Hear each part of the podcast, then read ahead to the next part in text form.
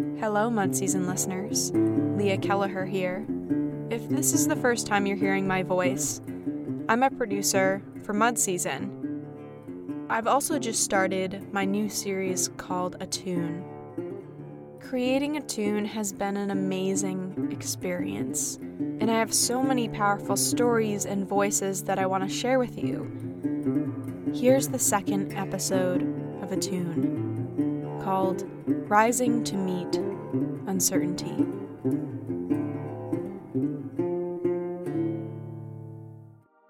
We will not let you get away with this.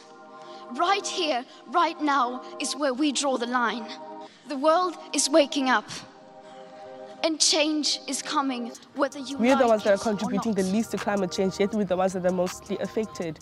And that's very painful to watch and see because every day I see people suffering because of climate change. There's this sense of doom, and then there's this sense of deep hope, and it just becomes really overwhelming. What is a word for an intense and profound cynicism that you push to the back of your head because it's the only option?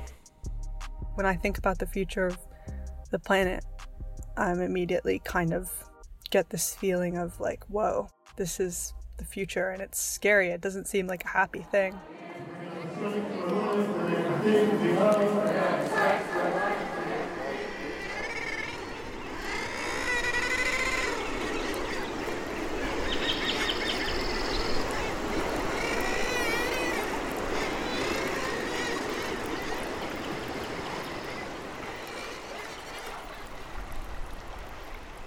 Last year I went to Alaska for two weeks in the summer to to film a documentary about this massive ocean heat wave that hit the Pacific Northwest. It's nicknamed the Blob. The infamous blob has returned to the Pacific Ocean. This is the name that's been given to an expanse of unusually warm water. The last time we saw one, five years ago. The documentary explores how this bird called the common murre was nearly wiped out. And for years after the heat wave, they weren't able to reproduce at all because, first off, they were focused more on finding food than even thinking about reproducing. Like survival was was top priority. They didn't really have time to to continue uh, reproducing. Only last year were they were they starting to see eggs again. how do you get people to look at this crisis and really see the magnitude of it who, who right now don't care this isn't something that we can wait to fully see the end because the end is us no longer existing I'm Leah Kelleher, and this is Attune, a podcast that dives into stories that stitch us closer to the world outside our window and help us reimagine what it means to exist on our planet. Emma Page's question is something I think about a lot. What will it take to instill a deep sense of urgency in humanity? Urgency that could fuel change, real change.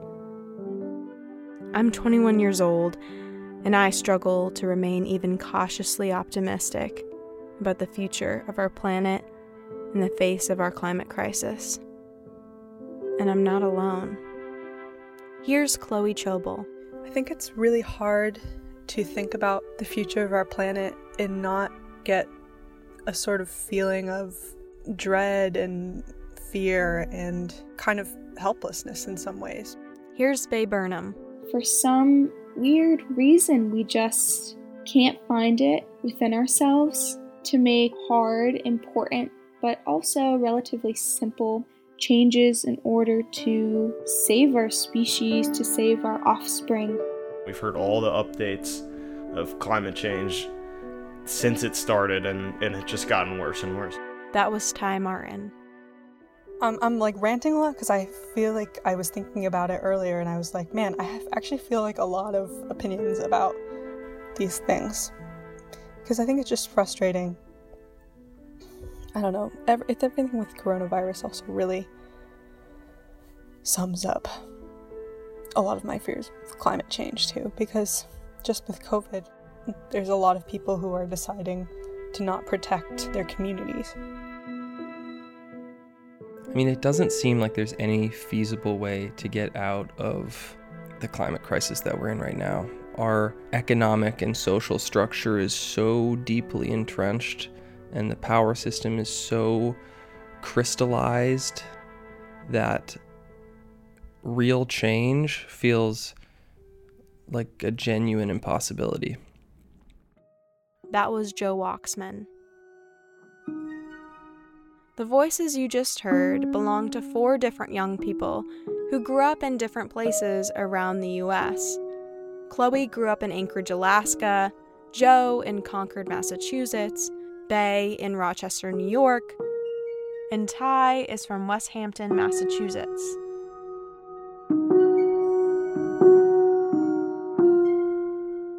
With a crisis of this magnitude, it's very stressful to be educating yourself on what's happening with climate change and with the state of our country, of the earth, and seeing the lack of action that would help prevent this crisis. Because it's crazy to think that there's this great, huge crisis, there are solutions, and because we're stuck in corruption, there's no way of getting from point A safely to point B.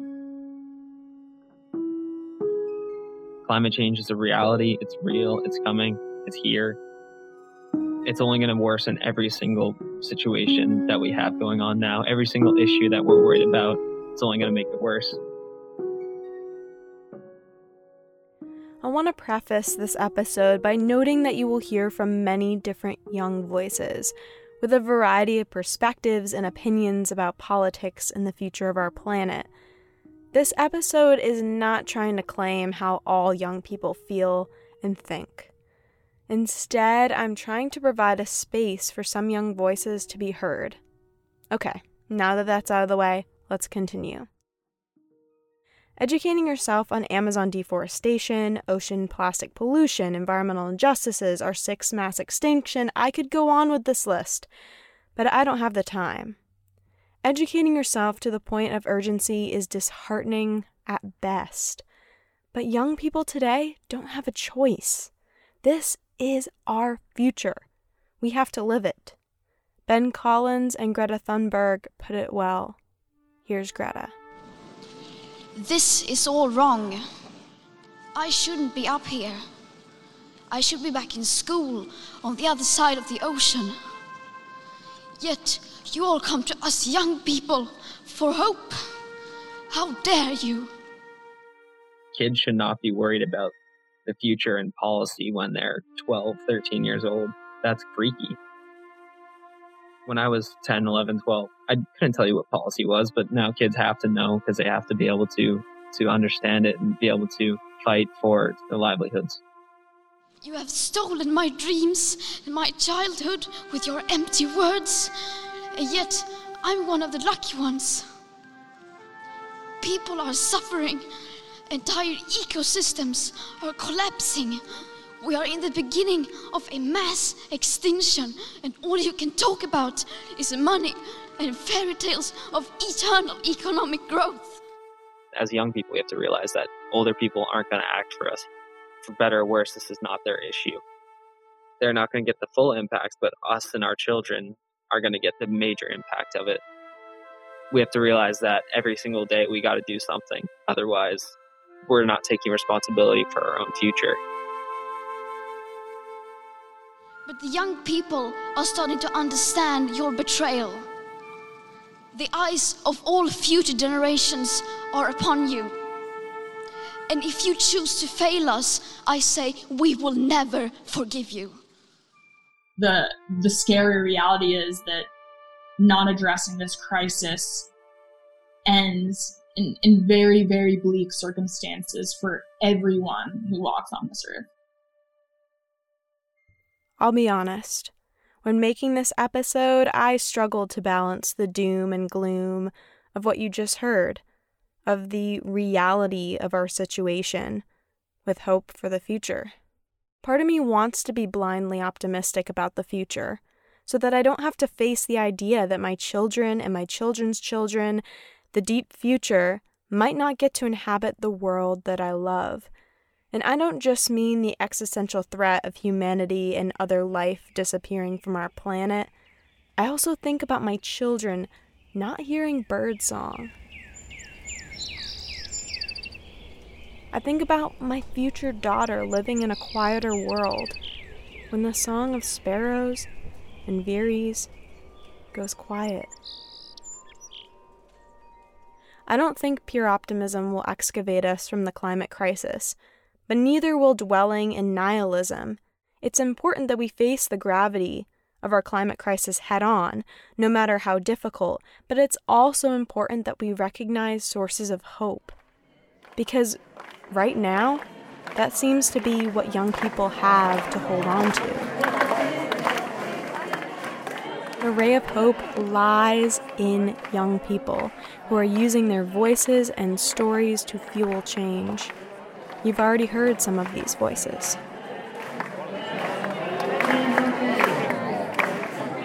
Both Emma Page and Ben Collins, who you heard earlier, are members of Sunrise Movement Burlington and students at the University of Vermont.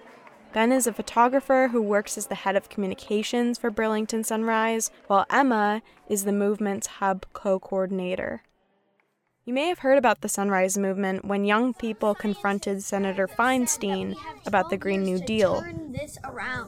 Well, it's not going to get turned around in 10 years. Or when the organization endorsed presidential candidate Bernie Sanders. Climate activist group Sunrise Movement, known for its Green New Deal proposal, is backing Senator Bernie But the movement Sanders. is much more than what the headlines will tell you.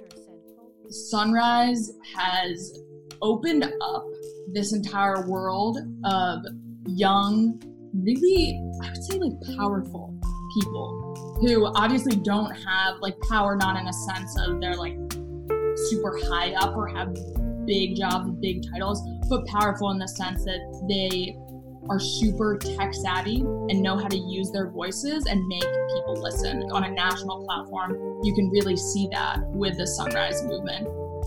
We're not screaming into a void. Sunrise is a movement of young people fighting to make the climate crisis an urgent priority across the United States. The movement believes in electing leaders who will stand up for the health of all beings on our planet and who are not corrupted by the fossil fuel industry. In 2018, they called out midterm Senate and House candidates who had continued to accept money from fossil fuel corporations and gave support to politicians who back renewable energy. 10 of the group's 20 endorsements won their elections. 10, half, including Alexandria Ocasio Cortez, who you may know as AOC, and Rashida Tlaib. Local sunrise movements, like Sunrise Burlington, also encourage young people to get involved with local politics when fighting for national change becomes too overwhelming and, well, downright depressing. Within the first couple meetings, I learned so much about how much change needs to be done on the local level. Even though Burlington seems like such a green city and Vermont looks so sustainable, really there's a lot that needs to be changed on all, all levels. It's something that I wasn't really aware of before. I didn't really know that so much happened in local and state politics. When you think about it, it's obvious it does, but it just never came across my brain. So joining Sunrise really opened my eyes to how much change can be made in local and state politics that really reverberates nationwide. Every movement has to start somewhere. When Washington fails to act, why not strive for change right in your neighborhood? Sunrise Burlington is already sending ripples of change throughout our city.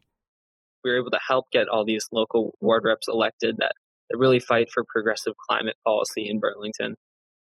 Just recently, the University of Vermont announced that it will fully divest its more than $500 million endowment from fossil fuels by July 2023.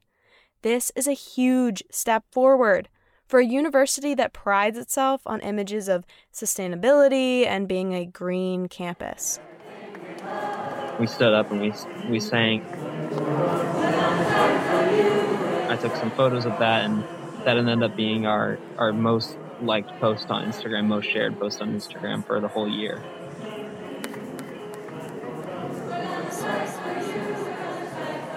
And that visual storytelling element I like to think helped play a small role in, in helping UVM get divested.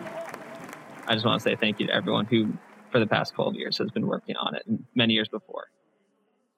So when national politics really start to become discouraging and you don't feel like a lot's getting done, um, one one option is always to go to your local Sunrise Hub and take part in local politics. It's really a it it helps a lot. You get to see a lot of progress being made just on such a short time scale, and it's wonderful to to be able to make that change. Sunrise not only works to put our climate crisis on the table of local government and educational systems through endorsements and outreach, it also refuses to settle for politicians that don't uphold their values it's really meaningful that an organization like this isn't participating in the like settling system that is politics right now. If we're endorsing candidates, we need our hub to approve that candidate by a 70% margin. Like there's no close calls. We're only willing to endorse candidates that have vision that aligns with ours. They're not going to endorse a candidate that they don't believe in. And I think you can see this on the national level with supporting someone like Bernie Sanders, and they're not giving the same support to a candidate like Joe Biden, who has accepted fossil fuel money and has voted problematically in concerns to the climate crisis. Our system needs people that aren't going to settle for bills and laws and for who aren't going to settle for other kind of crappy politicians that are able to be elected from big money.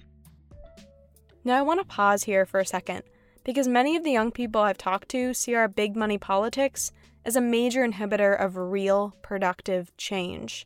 Money makes decisions. When climate change starts to impact the country and the world financially, is when people will start to freak out. Fossil fuels is a system that owns politicians. And if they don't have those systems anymore, they don't know how they can run. We have the resources to make our country not only more sustainable, but so much more accessible to everyone. Having a sustainable transportation system in our nation that will give people affordable access to travel and to have more job opportunities.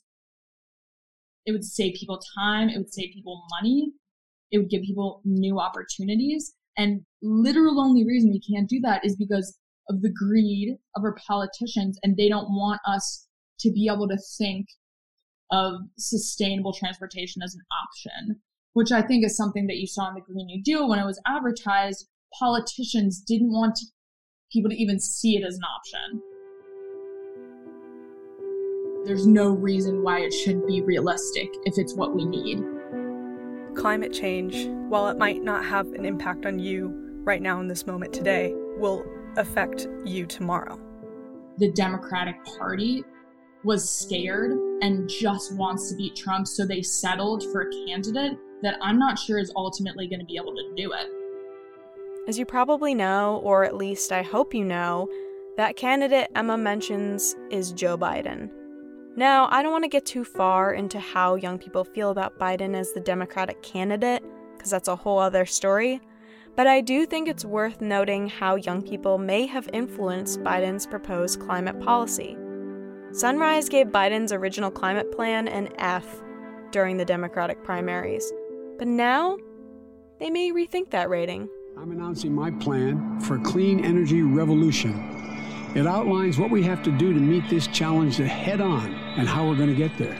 We're going to invest $1.7 trillion in securing our The fact that so Sunrise that Movement, which started just a couple years ago, is now influencing one of the two presidential candidates to to change his policy drastically and go back on his word and say, no, actually, we're going to ban fossil fuel use and do all these other things that will make a more sustainable future for the for the people who are asking for it for the people who will be experiencing that future. I think it does give me hope.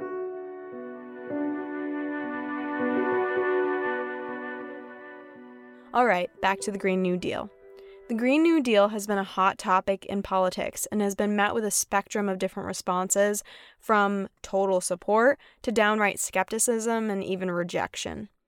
But what is the Green New Deal? Well, To put it simply, it's a congressional resolution that proposes a plan for tackling climate change head on.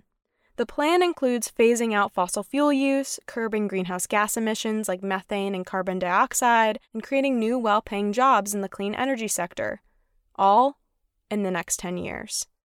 It also says that the world needs to achieve net zero greenhouse gas emissions by 2050, meaning we can't emit more emissions than the planet can absorb in 30 years.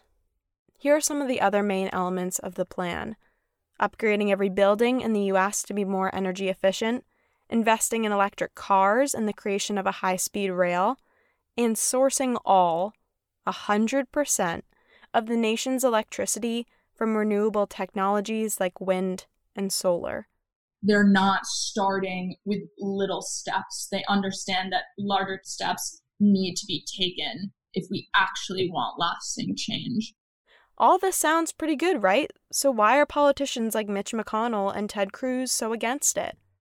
They took it as a law, as a bill. A resolution isn't binding like a bill or a law, it's a vision. Emma's exactly right. The Green New Deal is a non binding resolution. So even if the majority of Congress were to approve of it, details of the proposal wouldn't become law. Think of it as a roadmap to a cleaner, greener, more just future. The resolution is a commitment to abolishing the system that doesn't work for not only our planet, but doesn't work for everyone in the country. It only works for the small few. I know people who even go to UVM and say, oh, well, I'm for environmental causes. I understand the climate crisis. I'm an advocate for the climate crisis, but I don't like the Green New Deal. And I think that that's just a lack of understanding of the resolution itself. You pass a resolution, you get support for the resolution. Okay, that doesn't mean that everything in the resolution is going to come to light.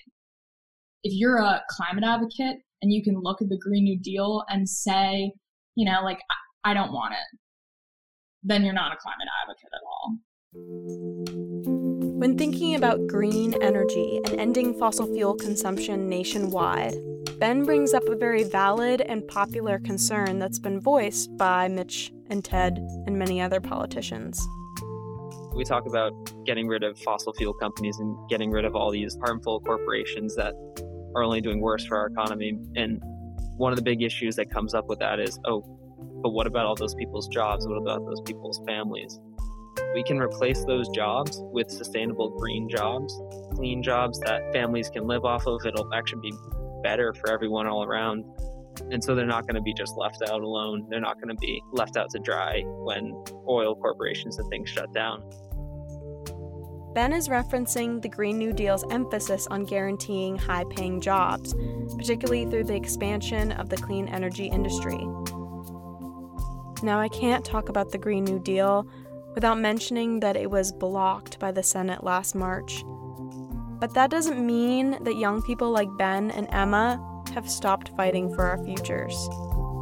Every single meeting I go to at Sunrise, I come away with a newfound motivation to keep working it's really such a wonderful time of the week to be able to go and visit and chat with everyone and say hello and work towards a, a better future all together.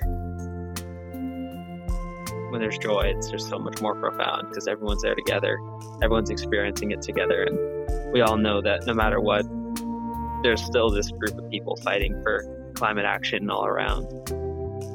Sunrise Movement is more than than composting, it's more than recycling. It's systemic change and an understanding that our system right now isn't serving our planet. It will not serve our planet sustainably. For the future, I definitely feel better knowing that there's so many people out there who are passionate and care. It's easy to look down the line and get discouraged, but I know that no matter what, there's still going to be these people fighting. And I think that there's going to be a point in time where where we have sustainable energy, we have sustainable infrastructure, we have sustainable policy all in place, and everyone will be will be there for each other at some point in time. Maybe that's my idealistic point of view, hoping that that day will come. But I, I, I have this hunch that that day will will come. It's a mix of hope and ambition. hoping for a better future and knowing that the work's not going to be done unless you do the work. Giving our environment justice, giving our environment a chance to be ever providing and have it be a cycle, not just a take.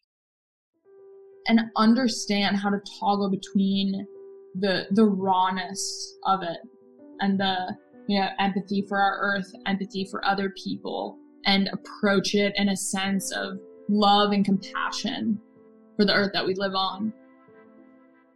Between that and more hardcore change when it comes to our lawmakers and stuff like that. And I think it's going to take both of those things. And I think right now, I would love to see a stronger focus on people looking kind of intrinsically and understanding that they do have a stake in this crisis.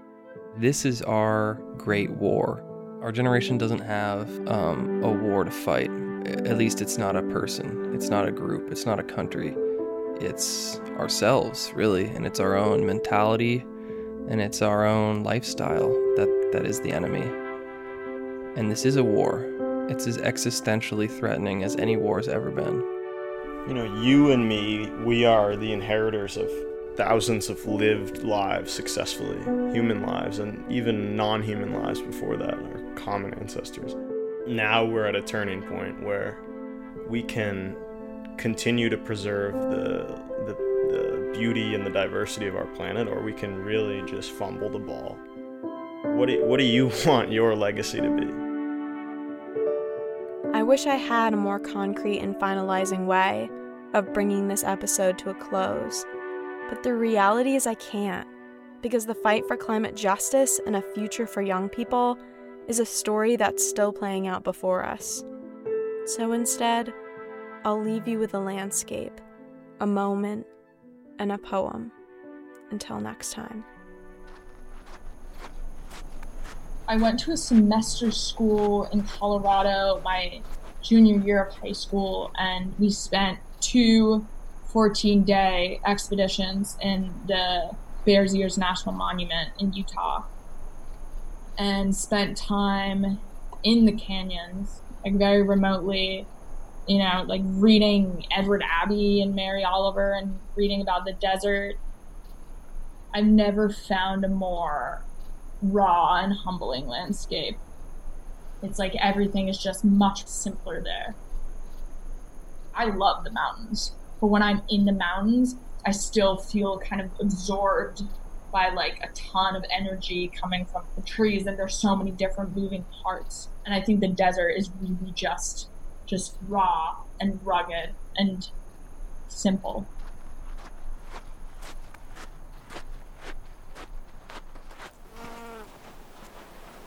I went to Smuggler's Notch to take a hike up the mountain. It was kind of late afternoon, so there's really deep shadows I don't know if it was the sunscreen I was wearing or something, but a bunch of bees came and landed all over me. And at first I was like really freaked out. I was like, I, I gotta move. And then I sat there for a moment. I had my camera on me, and there was this little bee on my uh, forearm, and I took a photo of it. Like zoomed in on it later on, you could see its its face, and you could see it was kind of kind of funny. It was like, oh, it has a shadow. That means it must be a, a living thing. Like it has it has meaning.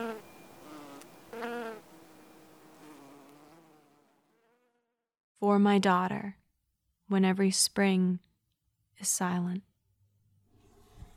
We trace bird silhouettes practicing Phoebe, Hey Sweetie, Chickadee on slow afternoons. Your eyes expand when I tell you about the loons that lulled me to sleep in summertime, years that have become dreams. My hair wasn't always gray. And you ask me to coo through the silence, and I do. Melancholy morning pigeon, sore throated opera singer, coo. You and I, humming little bird, lights out. On Sunday mornings, you press my cheek and point at sugar maples, orange dancers gliding against the sky. Hand in hand, book in hand, your crayon fingers grip Mary Oliver and we whistle cheerio, cheerily, following old mud prints of dandelion and muck boots, your shoe etched inside mine. When we find our patch of Irish moss, you sit crisscross, waiting, listening, watching, welling with love you can't understand. Where are the cardinals? You wonder when the silence becomes too much. I want to tell you the truth that it wasn't always this way, but I, I don't know how. So we coo together until the sun beats hot on our backs, until the silence is loud enough to hear.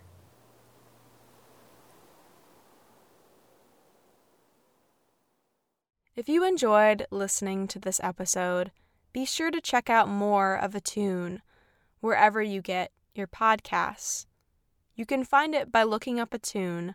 That's A T T U N E, wherever you get your podcasts. I'm Leah Kelleher, and this has been Mud Season and Attune.